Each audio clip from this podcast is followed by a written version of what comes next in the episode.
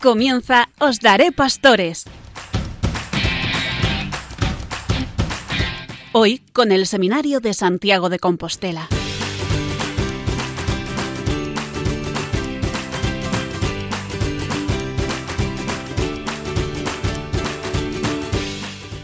Buenas noches, queridos radioyentes, y bienvenidos un mes más a nuestro programa Os Daré Pastores desde el Seminario Mayor de Santiago de Compostela. En este mes de febrero, varias conmemoraciones, varios acontecimientos se dan cita en el calendario eclesiástico. Hemos celebrado el pasado 2 de febrero, fiesta de la presentación del Señor, el Día de la Vida Consagrada, y como siempre, pues eh, queríamos desde aquí recordarles la necesidad tan grande de rezar por las vocaciones sacerdotales, consagradas y misioneras. Pero estamos también en medio de la campaña de Manos Unidas contra el Hambre y también en la campaña de Pastoral de la Salud entre la Jornada Mundial del Enfermo y aquí en España la Pascua del Enfermo, que se celebrará en el mes de mayo. Son todas estas preocupaciones que nos afectan a nosotros especialmente por nuestra vocación, porque estamos aquí en el seminario preparándonos, formándonos para ser sacerdotes. Y es propio de la caridad pastoral no solo el promover que haya nuevas y más numerosas vocaciones, sino también atender de un, modo, particular a los pobres, a los enfermos. Por eso quisiera comenzar el programa con esta oración que ya hemos rezado otras veces, pidiéndole a la Santísima Virgen María que nos dé muchos y santos sacerdotes y muchos y santos consagrados. Virgen María que respondiste con prontitud a la llamada del Padre diciendo, Aquí está la esclava del Señor. Intercede por nosotros para que no falten en el pueblo cristiano sacerdotes que en comunión con sus obispos anuncien fielmente el Evangelio, celebren los sacramentos, cuiden al pueblo de Dios y estén dispuestos a evangelizar a toda la humanidad. Amén. Bien, pues sin más dilación paso a presentarles la mesa de esta noche. En el espacio formativo tenemos a don Carlos Álvarez Varela, rector del Seminario Mayor de Santiago de Compostela. Como todas las noches contaremos con nuestra sección musical a cargo de nuestro compañero Cristian Espinosa, la catequesis del Papa que vendrá una vez más de mano de Pedro Vadillo y el espacio abierto de Enrique Malvar. También nuestro técnico Carlos Velo y quien les habla Ernesto Gómez. Bien, pues don Carlos, los micrófonos son suyos. Buenas noches, muchas gracias Ernesto, buenas noches a todos. Y siguiendo nuestro plan de formación del directorio ¿no? de, para la vida y ministerio de los presbíteros, eh, apunta un tema interesante ¿no? en la formación de los futuros candidatos, que es la obediencia. Y partimos de, del hecho de lo importante que es eh, que los mismos seminaristas eh, os deis cuenta, ¿no? Ser conscientes de la, lo sublime y la belleza de la vocación. Y de la importancia del ministerio sacerdotal. Y para eso, claro, el, tema de la obediencia, eh, asumida desde el espíritu cristiano, debe entenderse ante todo como un valor, no como una carga. En su sentido más profundo nos remite a nuestra propia condición de seguidores de Cristo, el que se hizo obediente hasta la muerte y una muerte de cruz. Y considerarla a partir de esta dimensión permite vivirla como no como algo opuesto a la libertad, sino como una posibilidad de ejercer la propia libertad personal. Segundo, me gustaría apuntar que el hecho de que la obediencia entra en la lógica del ministerio sacerdotal, pues el presbítero está al servicio de Cristo y de la Iglesia. Y por, eh, por, ello que la obediencia se incluye como un momento celebrativo en la ordenación sacerdotal, según la forma de una promesa. Y en la práctica, el sacerdote está obligado en conciencia a coger cuanto se le indica justamente y ante lo que no se encuentra impedido. Por tanto, no se trata de una actitud en la que se clarifique la propia razón y la capacidad y la decisión, sino un modo de incorporar las propias capacidades al servicio de la Iglesia. De hecho, esta obediencia se realiza ante todo y ante la autoridad del sumo pontífice y del propio ordinario. Y estamos llamados a dirigirnos a ellos con una mirada sobrenatural que no deja de ser favorecida por el afecto y la diligencia. No se trata, por otra parte, de una genérica buena voluntad, sino que se verifica en la acogida positiva del magisterio de la Iglesia, en la atención a las normas litúrgicas, en la asunción de los programas de pastoral. Y hay que tener en cuenta que son enemigos de la obediencia sacerdotal la falta de comunión y la pretendida autosuficiencia, producto de la visión contemporánea de una autonomía malentendida, individualista, que deriva de un subjetivismo relativista. En el fondo, lo que hace esto es proyectar falta de fe. Es necesario estar atentos contra una pretendida obediencia dialogada, que en el fondo se entiende como un capricho o disposición a obedecer sólo cuando la condición de que me convenza plenamente de la conveniencia de cada directriz concreta según a mi criterio.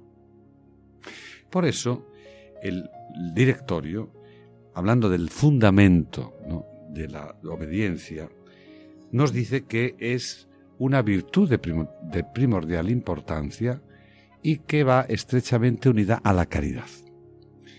El mismo sacrificio de nuestro Señor Jesucristo sobre la cruz adquirió significado y valor salvífico a causa de su obediencia y de su fidelidad a la voluntad del Padre, y fue obediente hasta la muerte, y una muerte de cruz. Y la misma carta a los Hebreos, en el capítulo 5, subraya también que Jesús aprendió sufriendo a obedecer. Por eso nos dice que se puede eh, decir, por tanto, que la obediencia al Padre está en el mismo corazón del sacerdocio de Cristo.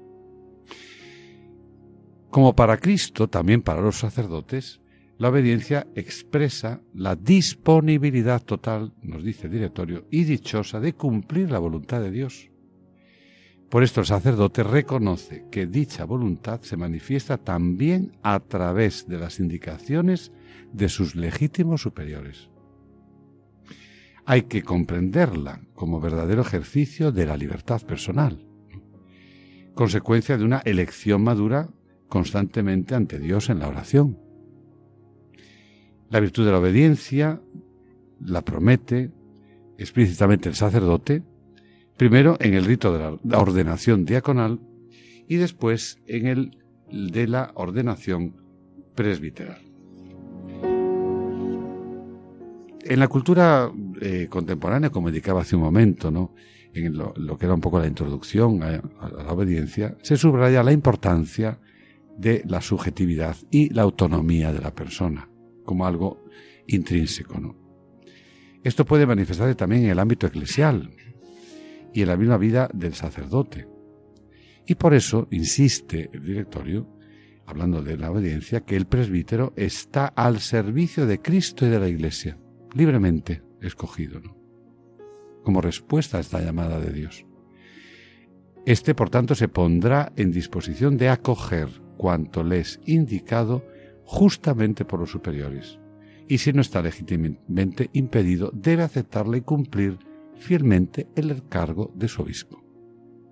De hecho, el decreto Presbyterorum Ordinis del, Concilio Vaticano II describe los fundamentos de la obediencia en los sacerdotes. Dice, primero, el misterio de la Iglesia y dice, el ministerio sacerdotal es el ministerio de la iglesia misma. Por eso, solo se puede realizar en la comunión jerárquica de todo el pueblo de Dios. Segundo, la fraternidad cristiana, y habla, dice, la caridad pastoral urge a los presbíteros a que entreguen mediante la obediencia su propia voluntad al servicio de Dios y de los hermanos. Y esto lo concreta, primero, lo harán aceptando y cumpliendo con espíritu de fe lo que le manden, y recomiende el sumo pontífice, su propio obispo y los superiores. Y segundo, gastándose y eh, agotándose de buena gana en cualquier servicio que se le confíe, aunque sea el más pobre y humilde. Por eso indica y continúa el, el directorio hablando de la obediencia jerárquica. Y dice que el presbítero tiene una obligación especial de respeto y obediencia al sumo pontífice y al propio ordinario. Por eso pregunta en, la ordenación diaconal ya y en la ordenación presbiteral nos pregunta el obispo, ¿prometes respeto y obediencia a mí y a mis sucesores? Y contesta uno libremente, sí, prometo, sabiendo a lo que uno se compromete, que no es a esa eh, que decía antes, ¿no? A esa obediencia dialogada. ¿no? Es una obediencia de exponer siempre, imponer nunca. Es la obediencia porque eso es lo que uno hace ante Dios con libertad para siempre. Y también la eh, obligación de adherirnos al magisterio de la Iglesia, no en lo que nos convenga y en lo que nos guste, sino que en todo lo que es de materia de fe y de moral estamos intrínsecamente ligados a todas nuestras funciones y que el sacerdote debemos desarrollar en la Iglesia. Y todo lo que sea disentir en este campo debe considerarse como algo grave, ya que produce escándalo, y además de, también produce desorientación entre los fieles de nuestra Iglesia Católica. Por eso la llamada a la desobediencia, especialmente al magisterio definitivo, no es un camino para renovar la Iglesia. No se renueva la Iglesia así. Nadie mejor que el sacerdote tiene conciencia del hecho de que la Iglesia tiene necesidad de normas que sirvan para proteger adecuadamente los dones del Espíritu Santo encomendados a la Iglesia. Termino, nos indica el, el directorio también que en cuanto al ministro de Cristo y de su Iglesia, el presbítero asume generosamente el compromiso de observar fielmente todas y cada una de las normas, evitando toda forma de adhesión parcial según sus propios criterios, que crean división y, como les decía antes, repercuten sobre nuestros fieles católicos y sobre la opinión pública. De hecho, las leyes canónicas, por su parte y por su misma naturaleza, exigen la observancia y requieren que todo lo que sea mandado por la cabeza sea observado por los miembros. Así lo explica, lo expresa eh, concretamente eh, el Papa San Juan Pablo II. Y con esta obediencia termino a la autoridad constituida, el sacerdote, entre otras cosas, favorece la, de esta manera, obedeciendo, la mutua caridad dentro del presbiterio y fomentará la unidad, que tiene su fundamento siempre en la verdad. Muchas gracias. Muchas gracias a usted, don Carlos. Ahora, mientras le escuchaba, me estaba acordando ¿no? de, eso que nos enseñan cuando estudiamos, que la obediencia procede de la escucha, ¿no? Porque si vamos a, la raíz del verbo obedecer, ob audire, es decir, de escuchar, ¿no? Por eso, qué importante es para, para saber obedecer el saber escuchar primero la palabra de Dios, ¿no? Lo que nos decía usted, fidelidad a la doctrina, fidelidad a la palabra de Dios, fidelidad al magisterio, a las enseñanzas de la Iglesia, fidelidad a la tradición, pero también fidelidad a nuestros superiores legítimos, ¿no? Y eso que, tantas veces se dice, ¿no? Los consejos evangélicos de pobreza, de castidad, de obediencia, que los religiosos, los consagrados, lo asumen como votos y que nosotros, los sacerdotes seculares y, los que vamos a serlo, si Dios quiere algún día, pues lo transformamos en, promesas, ¿no? Promesa de obediencia, promesa de celibato y promesa de rezar la liturgia de las horas. Pero la obediencia como una dimensión fundamental de toda vida cristiana, ¿no? Por eso que muchas gracias por traernos esta reflexión y, y esta parte tan importante sobre nuestra formación. Muchas gracias a vosotros, Ernesto.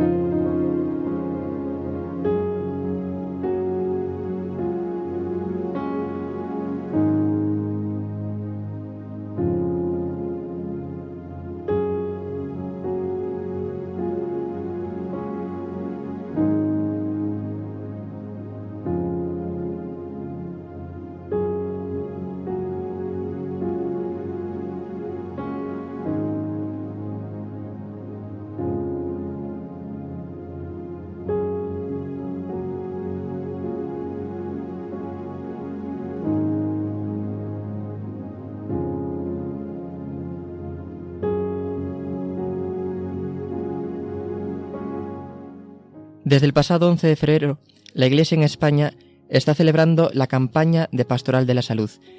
Ese día, 11 de febrero, festividad de Nuestra Señora de Lourdes, tenía lugar la Jornada Mundial del Enfermo, instituida hace ya 30 años por San Juan Pablo II. Una campaña que culmina, como todos los años, con la celebración de la Pascua del Enfermo, que este año será el 22 de mayo, sexto domingo de Pascua. Para hablar de Pastoral de la Salud, tenemos con nosotros en nuestro programa de esta noche a doña Nuria Vázquez Freire, de la Delegación Pastoral de la Salud de la Archidiócesis de Santiago de Compostela. Doña Nuria, buenas noches. ¿Qué tal? Buenas noches. Bueno, pues le agradecemos sobre todo que, esté con nosotros para, hablar de, de, este tema que realmente nos preocupa, que nos afecta. Llevamos dos años ya en que estamos atravesando una crisis sanitaria, pero la realidad de los enfermos, la realidad de las personas que sufren, es más que todo esto que estamos viviendo y afecta a muchas otras enfermedades y a otras muchas dificultades. ¿Qué podría decirnos? Sí. ¿Qué podría decirnos de las celebraciones anuales de la campaña de Pastoral de la Salud? Bueno, pues este día 11 de febrero, pues como todos los años, eh, celebró en La Coruña la hospitalidad de Lourdes, pues eh, la novena y la correspondiente Eucaristía de, Nuestra Señora de Lourdes. Fue una celebración que presidió el obispo auxiliar de Santiago de Compostela y, bueno, pues mm, como siempre, pues supuso una reunión eh, a la que acudieron eh, enfermos, aunque quizás menos que en otras ocasiones, pero la verdad, pues dio una gran satisfacción poder ver que, bueno, pues se volvía un poquito a ir normalizando las cosas, aunque no tanto como, como en otros años, ¿no? Y esa fue la, reunión, la, Eucaristía principal, la que hubo en, La Coruña, en nuestra diócesis.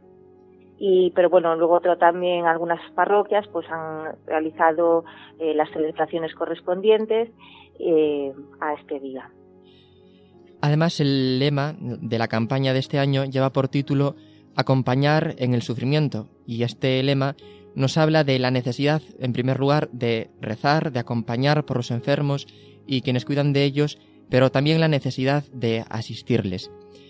Dentro de la asistencia sanitaria eh, cobra también una especial importancia la asistencia espiritual, ¿no? Que vamos a decir nosotros desde el seminario que nos estamos formando para ser sacerdotes y donde el cuidado de los enfermos es una parte importante de, de nuestra vocación sacerdotal. Además, ha tenido lugar el pasado 31 de enero la jornada de capellanes y servicios religiosos ¿Qué podríamos saber de, este encuentro? Bueno, pues eh, las delegaciones de Pastoral de la Salud de Galicia, pues ya llevamos bastantes años organizando este encuentro, todo, eh, siempre se realiza en el mes de enero y, la verdad que es una jornada pues que muy enriquecedora para los capellanes de, los distintos hospitales tanto públicos como privados de, Galicia. Eh, la preside normalmente el, obispo de, Lugo, Monseñor Carrasco Rouco, porque es el obispo responsable de la Pastoral de la Salud aquí en la provincia eclesiástica. Y mm, bueno, eh, han acudido un número importante de, capellanes, quizás más que en otros años. Eh, la verdad que, mm, claro, el año pasado tuvimos que hacerlo online y este año pues había como muchas ganas de, volver a, reunirse, ¿no? Y bueno, la verdad que bueno contamos con la presencia del jesuita Alberto Cano, que es eh, diácono, pero también es psiquiatra y ah, trató el tema de hacer pastoral con, con sanitarios hoy. Y bueno, eh, al tener esta doble vertiente como sanitario y como religioso, pues yo creo que fue algo muy novedoso. todos los años intentamos tratar distintas temáticas y bueno, yo he visto la cómo estaban los capellanes muy atentos, muchos tomando notas y tal. Bueno, fue una jornada que, que tuvo gran éxito, ¿no?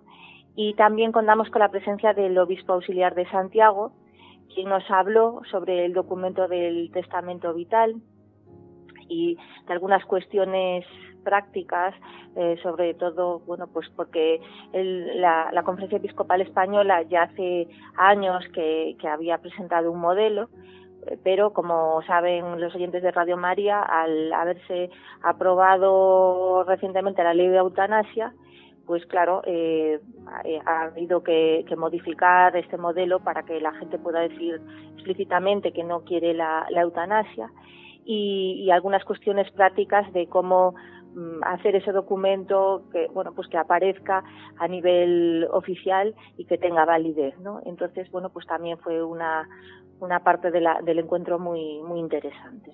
Por tanto además aprovecho sí.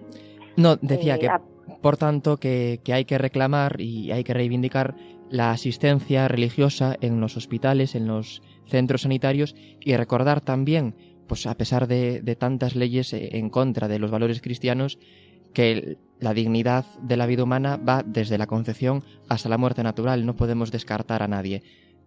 Efectivamente. Además, también en ese documento de últimas voluntades eh, la persona dice explícitamente que también quiere que se le asista eh, espiritualmente y religiosamente al final de su vida, porque sí que es verdad que a veces personas que han sido religiosas toda su vida luego los familiares pues discrepan y no y no atienden a, la voluntad que esa persona ha tenido toda su vida no entonces es importante que de alguna forma ya bien porque se lo compartan o bien porque lo recojan eh, en este documento del testamento vital, pues eh, las personas eh, mayores o los enfermos, pues les bueno, especifiquen a sus familiares que quieren la asistencia del sacerdote cuando están ingresados o, en sus casas al final de su vida. Todo enfermo, toda persona tiene derecho a una asistencia sanitaria digna, válida, digamos, pues conforme a, su dignidad y tiene derecho también a ejercer esa libertad religiosa y a, recibir la asistencia espiritual durante la enfermedad. El testamento vital es, por tanto, una herramienta muy válida, muy útil para todo esto, ¿verdad? Claro, efectivamente. sobre todo, pues hay situaciones familiares que, que a lo mejor pues una persona pues no tiene hijos eh, y los familiares son más bien alejados, pues quizás en esos casos sobre todo es, importante recogerlo por escrito, ¿no? Entonces, bueno, pues, o por lo menos que hagamos esa reflexión, ¿no? Cómo queremos vivir la enfermedad y, que, bueno, que nos lo reconozcan nuestros familiares, Muy bien, pues muchísimas gracias, doña Nuria, por atendernos, por estar con nosotros en este programa de Os Daré Pastores y por traernos a la reflexión ese tema tan importante de atender y acompañar a los enfermos y a quienes los cuidan en su dolor y en su sufrimiento. Muchas gracias a vosotros.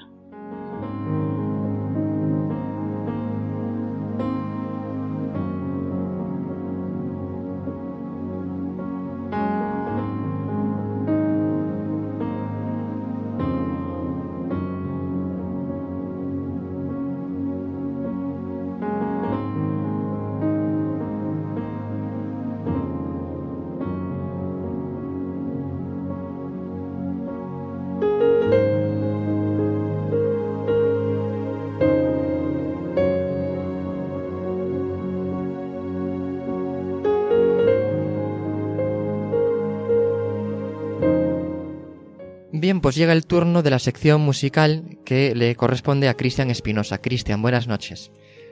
Buenas noches. ¿Qué nos traes hoy? Hoy os traigo una canción de Julio Iglesias que se llama Me olvidé de vivir. Bueno, pues vamos a escucharla entonces.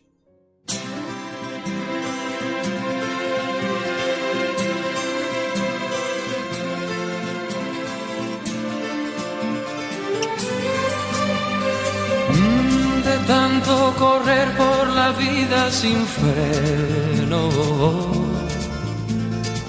Me olvidé que la vida se vive un momento. De tanto querer ser en todo el primero, me olvidé de vivir los detalles pequeños de tanto jugar con los sentimientos. viviendo de aplausos envueltos en sueños. De tanto gritar mis canciones al viento, ya no soy como ayer, ya no sé lo que siento, me olvidé de vivir me olvidé de vivir.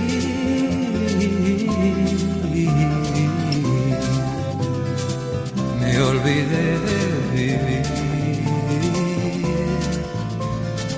Me olvidé de vivir.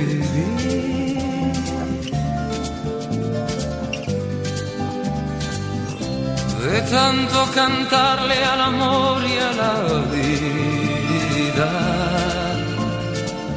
me quedé sin amor una noche de un día.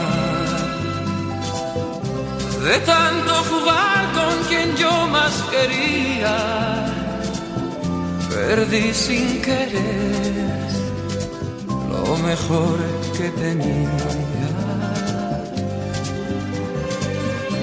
De tanto ocultar la verdad con mentiras me engañé sin saber que era yo quien perdía.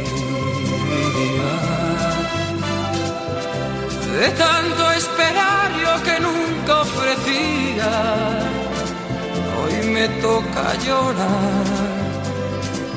Yo que siempre reía, me olvidé de vivir. Me olvidé de vivir.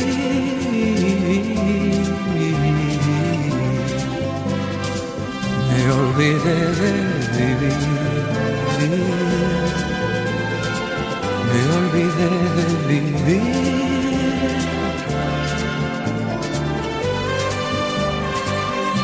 De tanto correr por ganar tiempo al tiempo queriendo robarle a mis noches el sueño. De tantos fracasos, de tantos intentos, por querer descubrir cada día algo nuevo. De tanto jugar con los sentimientos viviendo de aplausos envueltos en sueños.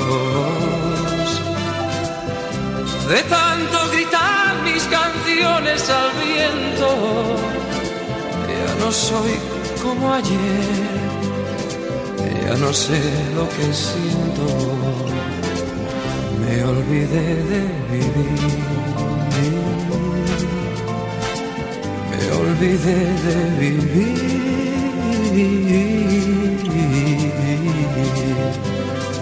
Me olvidé de vivir. Me olvidé de vivir.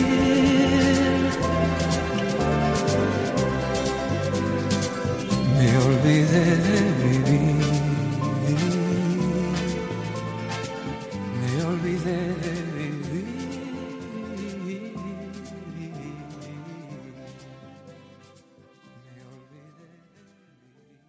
Esta canción me lleva a reflexionar sobre que hay que vivir los, los pequeños detalles de la vida, ¿no? Porque a veces estamos en mil cosas y no nos paramos a, a pensar ni a vivir esos detalles eh, pequeños, ¿no?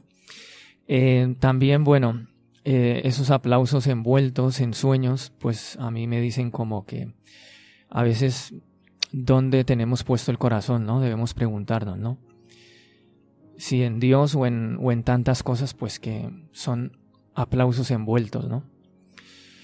Eh, una conclusión que yo saqué también es que, pues el que tiene una relación con Cristo, pues es detallista, ¿no? Y, y a diferencia de las cosas del mundo que, pues realmente nos llevan al egoísmo y a no tener detalles con los demás, sino a estar centrados solo en lo nuestro, la relación con Cristo es diferente, ¿no? Porque nos centra en él, pero a la vez nos hace no descuidar esos pequeños detalles de la vida y por tanto pues eh, vivir una vida mm, con, toda la intensidad. Eh, por último, en el fondo, bueno, o sea, una vida que no se vive es una vida superficial, ¿no? Y, y bueno, yo quiero leer un texto de, de, la, de una audiencia general del, del, Papa Benedicto, pues a propósito de este tema, ¿no? De la superficialidad, ¿no? En, esta, en este texto él eh, habla sobre San Agustín. Y, bueno, voy a, voy a leerlo porque me, me parece muy a propósito de, de, todo el tema de la, de la superficialidad. Dice, San Agustín fue un hombre que nunca vivió con superficialidad. La sed, la búsqueda inquieta y constante de la verdad es una de las características de fondo de su existencia, pero no la de las pseudo verdades incapaces de dar paz duradera al corazón, sino de aquella verdad que da sentido a la existencia y es la morada en la que el corazón encuentra posesión de las cosas. Su camino, como sabemos, no fue fácil. Creyó encontrar la verdad en el prestigio, en la carrera, en la posesión de las cosas, en las voces que le prometían la felicidad inmediata, cometió errores, sufrió tristeza, afrontó fracasos, pero nunca se detuvo, nunca se contentó con lo que le daba solo un hilo de luz. Supo mirar en lo, en lo íntimo de sí mismo, y como escribe en las confesiones se dio cuenta de que esa verdad, ese Dios que buscaba con sus fuerzas, era más íntimo a él que él mismo. Había estado siempre a su lado, nunca lo había abandonado y estaba a la espera de poder estar de forma definitiva en su vida. Pues bueno, ¿no? Que, que como San Agustín seamos eh, personas profundas y que no nos quedemos en lo, en lo superficial de la vida y que como decía la canción, ¿no? Pues sepamos eh, cuidar los detalles eh, pequeños de la vida y, no olvidarnos de vivir, ¿no? Por andar en, en mil cosas. Pues te felicito, Cristian, por el tema que has escogido de Julio Iglesias, Me olvidé de vivir. Y claro, todo eso que decías de la superficialidad con, con que tantas veces vivimos la vida, esa vida sin freno que, que él cantaba, nos damos cuenta de que no, no, no, está ahí el sentido de nuestra vida, ¿no? Y al, haber hecho tu referencia a, San Agustín, a esa frase tan bonita de que yo te buscaba fuera, pero tú estabas dentro de mí, como que muchas veces nos entretenemos en esas cosas de fuera, pero no profundizamos en el interior. Y yo creo que don Carlos tiene que decir algo, porque él siempre está hablando de los detalles pequeños, porque efectivamente, ¿no? Los detalles son una señal, un signo de, de cariño, de delicadeza, de falta de egoísmo y de pensar en los demás. Por tanto, don Carlos tiene que decir algo. Bueno, eh, pues sí, vamos a decir algo porque no me aguanto, ¿no? Pero lo primero, gracias, Cristian, por esta canción tan bonita de Julio Iglesias. Y sí, pensando, no me olvidé de vivir, de, sobre todo de no olvidarnos de vivir con agradecimiento, porque eh, cuántas veces lo hablamos, ¿no? El darle gracias a Dios porque estamos, aquí estamos, ¿no? Eh, bueno, pues ahora estamos aquí felices, haciendo lo que tenemos que hacer dándole gracias a Dios de poder estar haciendo este programa, gracias a quien nos ha invitado a poder hacerlo. Y eso, insisto, no olvidarnos de vivir con agradecimiento. No, de vivir, uno vive cuando realmente es agradecido, ¿no? Y se siente agradecido en para nosotros es a Dios siempre. Y aprender a disfrutar de lo sencillo eh, me parece que es algo que en lo que todos tenemos que estar constantemente recordándonoslo, ¿no?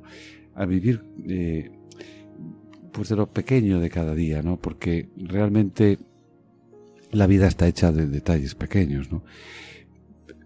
Y sobre todo, eh, cuidar mucho también el tener esos detalles pequeños con los demás, porque nosotros agradecemos. Una simple, aunque digo simple entre comillas, ¿no? Una sonrisa, una buena cara, un detalle de, servicio, de amabilidad, de, de, apoyo, de escucha.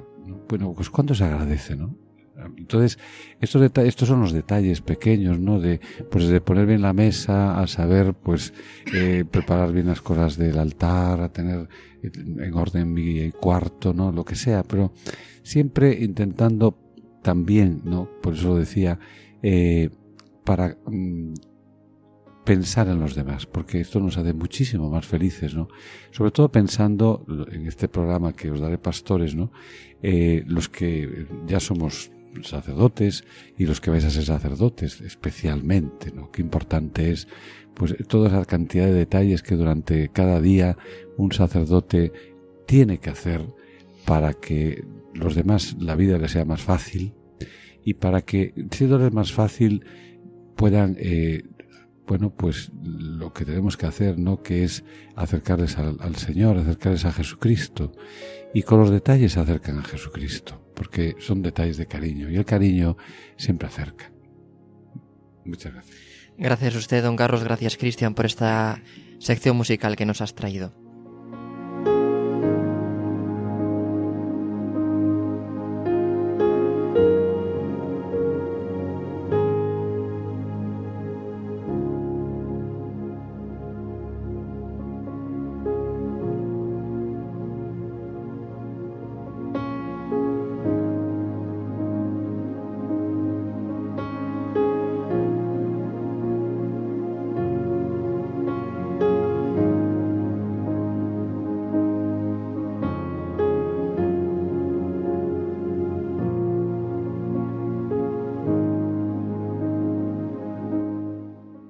Pues le llega el turno a Pedro Vadillo. Él nos trae cada mes la catequesis del Papa. Pedro, buenas noches. En su audiencia general, el Papa Francisco alentó a los fieles a que cuando sientan temor por las adversidades que presenta la vida, actúen como San José, que tuvo la valentía de confiar en la providencia de Dios ante la amenaza que el rey Herodes había lanzado contra la Sagrada Familia. Desde el aula Pablo VI del Vaticano, el Santo Padre reflexionó sobre el pasaje evangélico de la huida a Egipto, en el que se relata que el ángel ordena a San José tomar a María y al niño y salir hacia este país, porque Herodes va a buscar al niño para matarle. El pontífice indicó que Herodes y San José son dos personalidades opuestas. El primero quiere resolver sus problemas y defender su poder con ferocidad y crueldad despiadada, mientras el segundo es el hombre justo, que actúa con premura y valentía. San José muestra valor al cumplir la orden del ángel. Cabe imaginar las vicisitudes que tuvo que afrontar durante el largo y peligroso viaje y las dificultades de su permanencia en un país extranjero, con otra lengua. Su valentía surge también en el momento de su regreso, cuando, tranquilizado por el ángel, supera sus comprensibles temores y se instala con María y Jesús en Nazaret. Herodes y José son dos personajes opuestos que reflejan las dos caras de la humanidad de siempre. Es un error común considerar la valentía como la virtud exclusiva del héroe. En realidad, la vida cotidiana de cada persona requiere valor. Nuestra vida, la tuya, la mía, la de todos nosotros, requiere valentía. No se puede vivir sin valentía. La valentía para afrontar las dificultades de cada día, dijo el Papa, que recordó que en todas las épocas ha habido hombres y mujeres valientes que sufrieron injusticias e incluso la muerte por ser coherentes con sus creencias. La valentía es sinónimo de fortaleza, que junto con la justicia, la prudencia y la templanza forman parte del grupo de virtudes humanas conocidas como cardinales. Francisco dijo que la lección que hoy nos deja José es la siguiente. La vida siempre nos depara adversidades, esto es verdad, y ante ellas también podemos sentirnos amenazados, con miedo, pero sacar lo peor de nosotros, como hace Herodes, no es el modo para superar ciertos momentos, sino actuando como José, que reacciona ante el miedo con la valentía de confiar la providencia de Dios. El Papa Francisco culminó su catequesis con una oración de San José por los migrantes, que huyen de las guerras. También recordó a los perseguidos por circunstancias políticas, históricas o personales. Pensemos en Jesús en brazos de José y María, huyendo, y veamos en él a cada uno de los migrantes de hoy. La migración actual es una realidad ante la que no podemos cerrar los ojos. Es un escándalo social de la humanidad. Muchas gracias Pedro por traernos esta catequesis del Papa Francisco. La verdad es que la figura de San José para nosotros es muy importante. San José patrono de los seminarios, además pues estamos celebrando ya esos siete domingos de San José. Es el patrono de la Iglesia Universal, es el patrono de los seminarios. ¿Qué, decir de San José? ¿no? el mes de marzo que es el mes próximo, pues seguramente que ya le dedicaremos un amplio espacio ¿no? en, nuestro programa de Os Daré Pastores, pero bueno, ya el irlo adelantando desde ahora, irlo preparando, pues es, es muy interesante, muy importante. Después eso que apuntabas de la valentía, los cristianos tenemos que ser valientes, cuanto más un sacerdote, cuanto más un religioso. Si estamos siempre acomplejados, ¿qué apostolado vamos a hacer? ¿no? Pues el apostolado de la buena cara, el apostolado de la valentía. Por eso, Pedro, muchas gracias.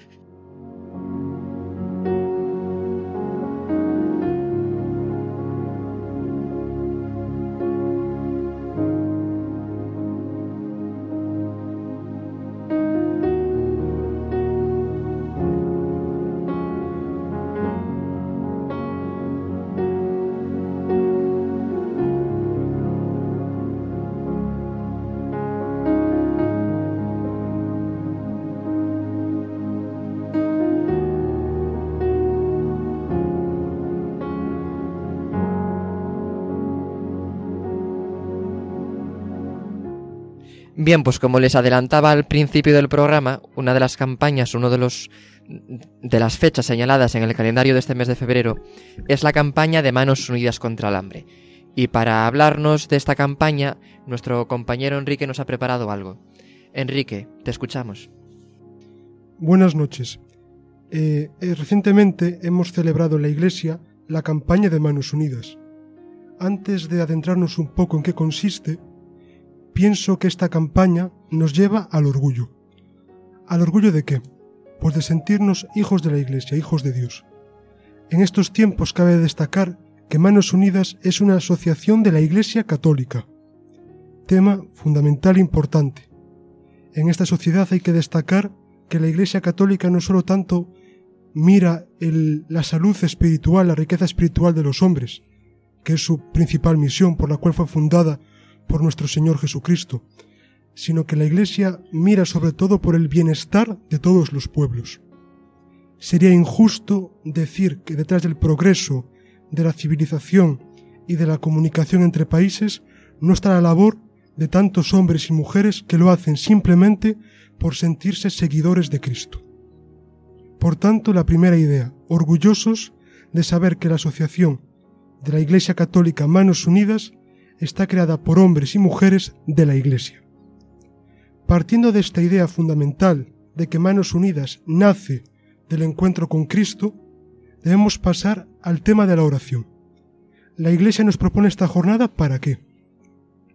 Pues simplemente para que llevemos a todas aquellas personas que sufren las consecuencias de la pobreza, tanto la económica como la social, como la espiritual también, tiempos de, de pobreza espiritual, pues que los llevemos al altar. Como decía nuestro rector don Carlos, qué importante el sabernos que no estamos solos en la vida de fe. Nos acompañan tantas personas que conocemos y que no conocemos. ¿Cómo podemos agradecer a las personas? Rezando. Sin duda las personas que sufren tienen un papel fundamental en la vida de la Iglesia. Ofrecen pues sus sufrimientos, sus problemas, en definitiva sus contextos difíciles y nosotros pues respondemos a ellos rezando. Por tanto, primera idea, la fundamental para cualquier hijo de Dios, el acordarnos de la gente que sufre en la oración, en la patena, en el altar. Y segunda idea, ¿cómo acordarnos de ellos? Pues con la limosna. No hace falta grandes cantidades. Recordemos lo que dice en, el Evangelio, que tu mano derecha no sabe, no sepa lo que hace la izquierda. Cada uno da en medida de sus posibilidades. El Señor no mira el cuánto, sino el cómo y el fondo de esa limosna. Por tanto, ayudemos a todas aquellas personas que lo están pasando mal con nuestro dinero, con nuestra colaboración económica. Oí hace poco en una clase que el cristiano es aquel que es un, digamos, un místico horizontal, es decir, un hombre que está en plena comunión con Dios, pero en plena comunión con los hermanos. No se puede decir que amamos a Dios al que no vemos, sino amamos al prójimo al que vemos. Pienso que esta campaña de Manos Unidas nos lleva a preguntarnos cómo es nuestra relación con el prójimo, con las personas necesitadas. Pues bien, que esta jornada nos ayude a examinarnos en el tema de nuestra vida de fraternidad, en nuestras comunidades eclesiales, en nuestras parroquias, en nuestros movimientos y en nuestras relaciones en el día a día, la santidad de la vida ordinaria, como decía un santo. Que esta campaña de Manos Unidas nos haga sensibles a las necesidades de los demás y nos haga saber que somos principales y que somos importantes para cada una de las personas que tenemos a nuestro alrededor, tanto en su formación espiritual como académica como intelectual. Que así sea. Pues muchas gracias, Enrique. Sí que es verdad esto que estabas apuntando, qué importante es, porque dentro de la doctrina social de la Iglesia y dentro, dentro de la moral social hay una cuestión fundamental, ¿no? que es la distribución equitativa, justa de los bienes y que es también la, la solidaridad, la solicitud de unos para con los otros, teniendo en cuenta que lo que nos mueve es la caridad que no lo hacemos por pura filantropía, sino por amor a Dios, por amor también a los hermanos. Por eso, Enrique, muchas gracias por presentarnos esta campaña de, manos unidas contra el hambre.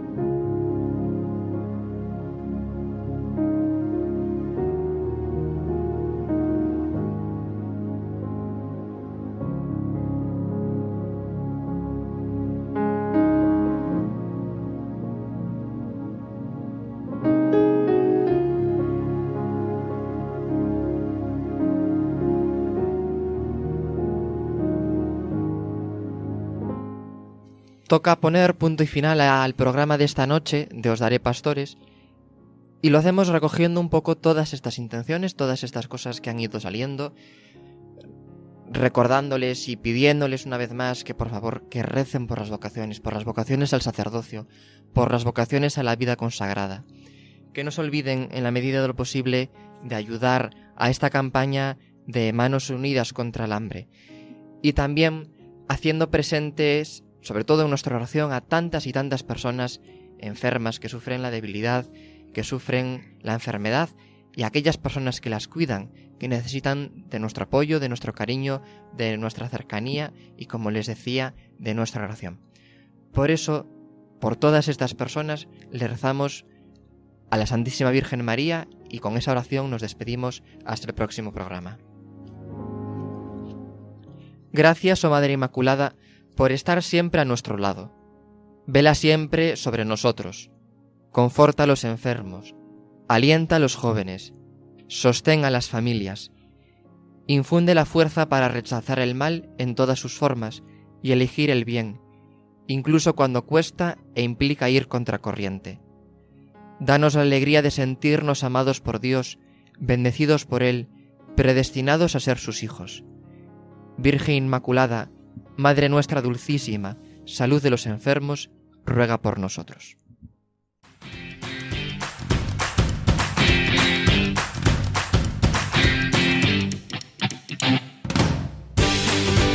Así concluye Os Daré Pastores, hoy con el Seminario de Santiago de Compostela